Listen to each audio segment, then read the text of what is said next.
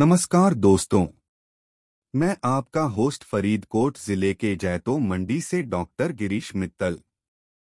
मैं आप सबका स्वागत करता हूँ हमारे पॉडकास्ट टेक्नोलॉजी जगत में। आज बात करेंगे टेक जगत की खोज के बारे में।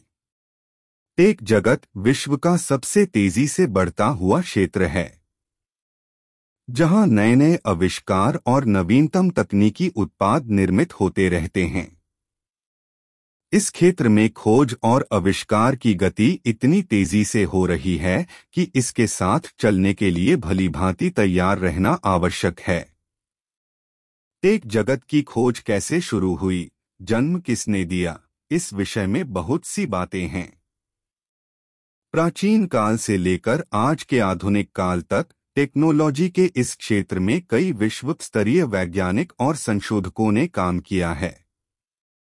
तकनीक के ज़बरदस्त विकास के साथ ही computer, mobile, mechanical engineering, biotechnology, robotics, nano electronics और भी कई नई तकनीकियाँ आ गई हैं।